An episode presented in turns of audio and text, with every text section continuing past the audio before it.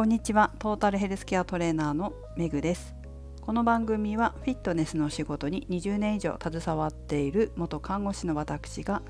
独自の視点で健康やダイエットに関する情報を解説し配信する番組です。本日は疲れは後で来るについてお話ししていきたいと思います。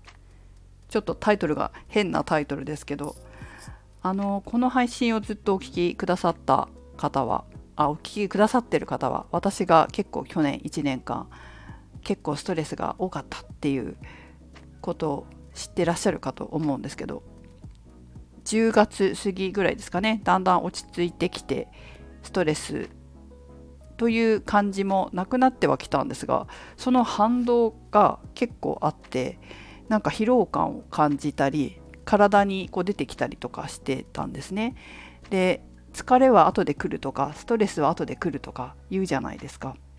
それであそれかなっていうふうに思ってたんですけどその体の仕組みってどういうふうになってるんだっけって思って調べたんですよね。でもなんか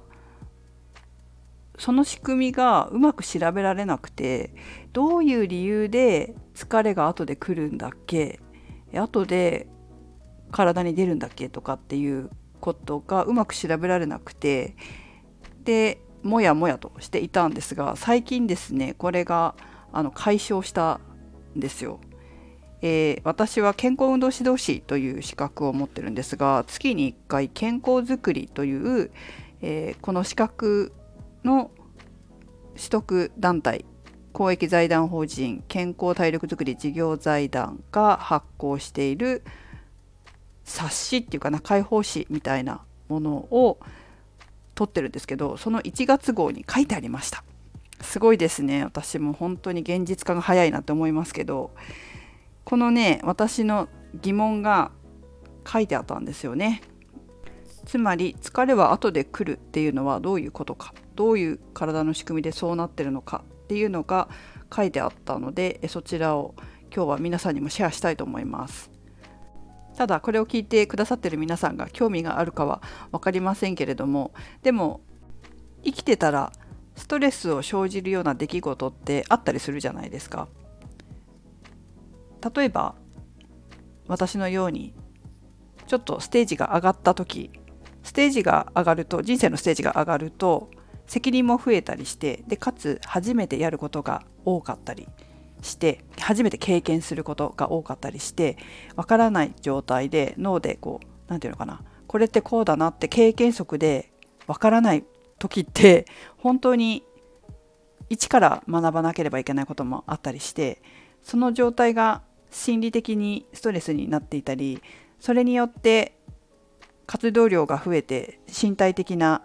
ストレスにもなっていたりっていうこともありますよね。でその時にうまく乗り越えられたとしても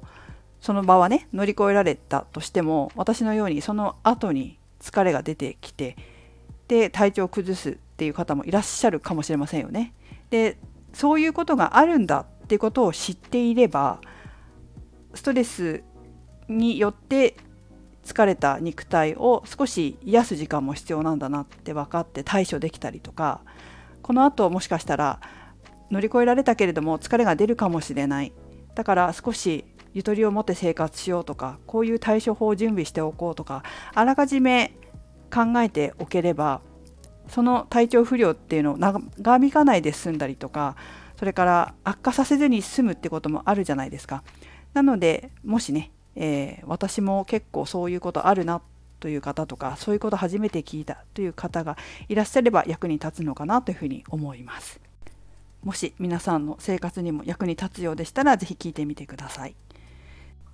まずですね今日ご紹介するのはこの「健康づくり」という雑誌の1月号の中で2つあります。ちょうど同じような記事が2つ載っていてそれが私が知りたいことどちらもそうだったんですね。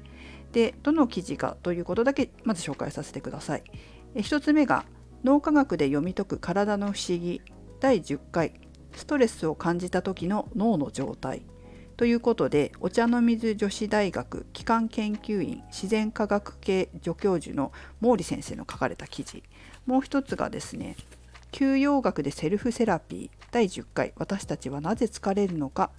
ということで、えー、一般社団法人日本リカバリー協会代表理事の片野先生が書かれた記事になっております。では早速いきますね、えー、そもそもストレスっていうのが何なのかっていうところですけどストレスって聞くとこう精神的なストレスっていうのを思い浮かべる方が多いかなと思うんですがストレスというのは精神的なストレスだけではなくてその他にもえーと、社会的なストレスだったり物理的なストレスだったり科学的なストレスだったり生物学的なストレスっていうのがあります。まず1つ目はさっき言った精神的なストレス。これ心理的ストレスですけど、まあ、不安とか緊張とか怒りとかそういった心理的なもの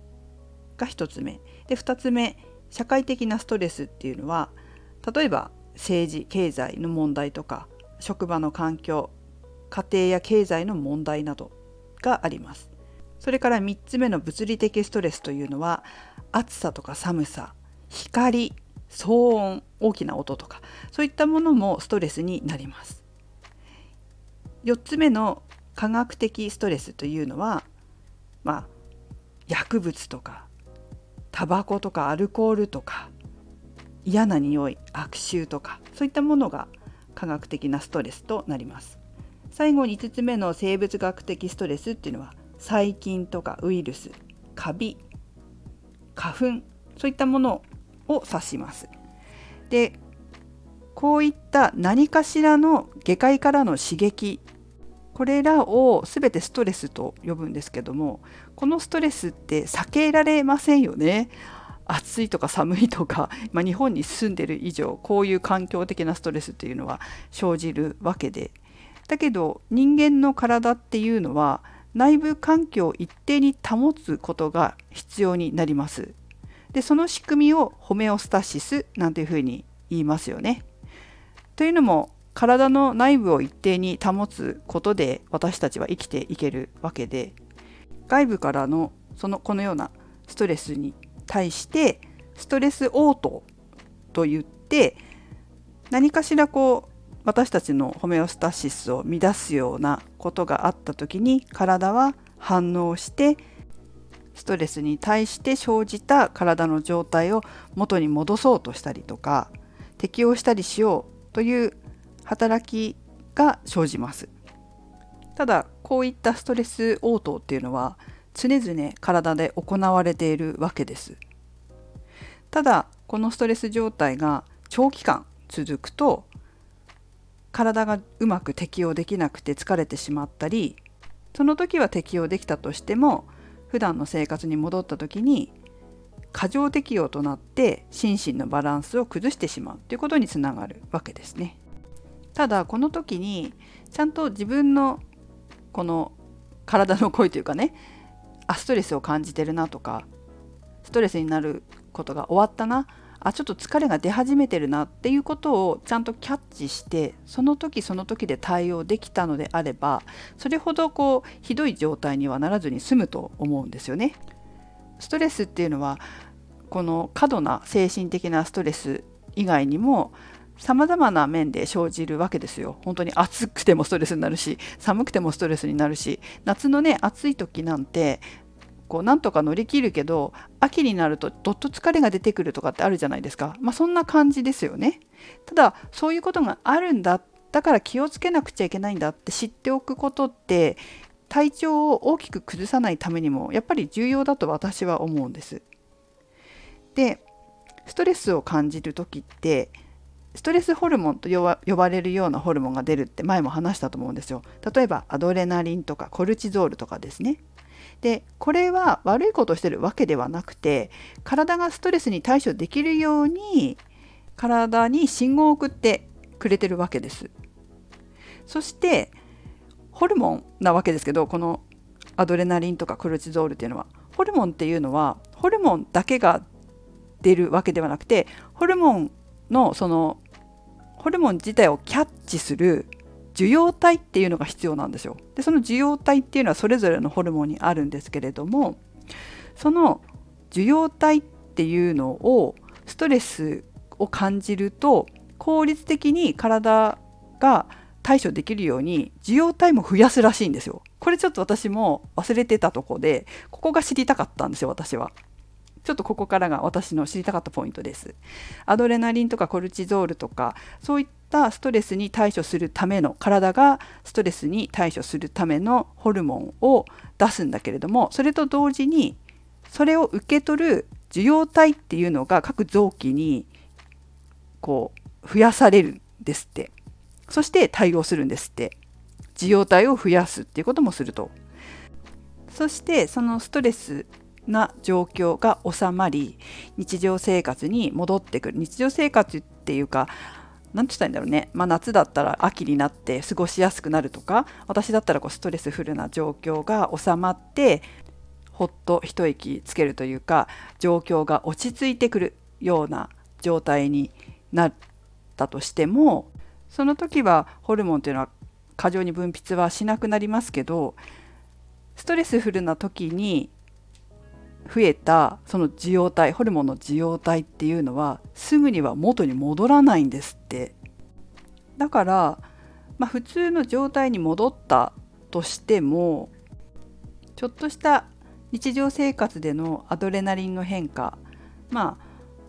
普通に生活しててもこうストレスフルな時ほどではないけどもちょっとアドレナリンが出たりとかコルチゾールが出るようなストレスを感じる時ってあるじゃないですかそういったことによって例えばアドレナリン受容体がまだ増えて残ってるからちょっとした変化で動悸がしたりとか冷や汗が出たりとかそういう自律神経失調症のような症状が現れると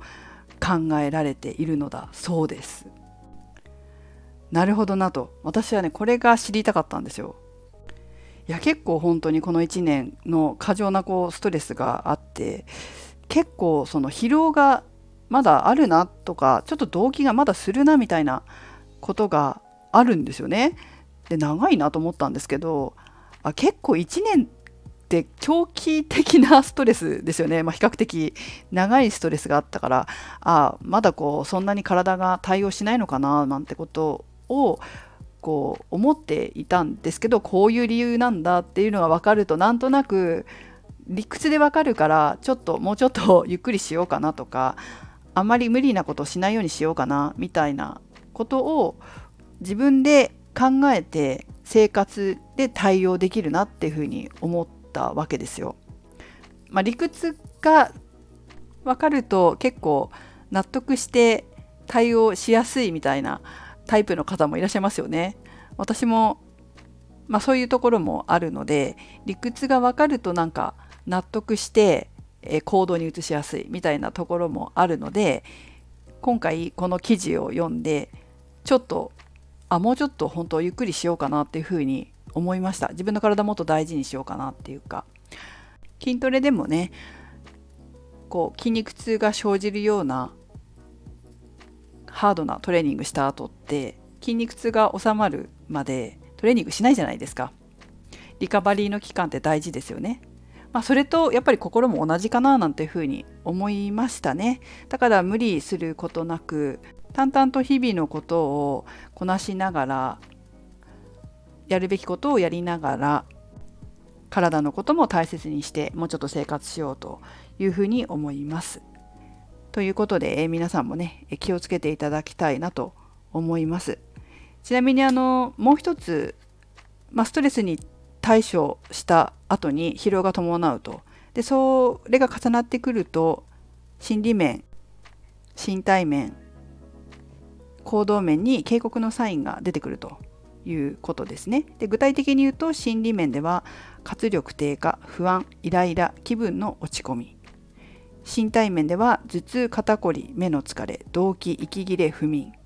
行動面では飲酒量喫煙量の増加ミスの増加っていう警告サインが現れるから、まあ、そういうサインが生じたら上手に疲労のセルフケアをしていきましょうっていうふうに書かれていました皆さんもえぜひご自身のストレスケアに役立ててください。まずは自分の体のサインや心のサインボディーボイスにしっかり気づくこと気づくような時間を作ることですねそして気づいたらあこういうことだなってちょっと今日の話を思い出していただいて少しでも疲労を緩和するような対処法をとっていただければと思います。はいということでメグでした。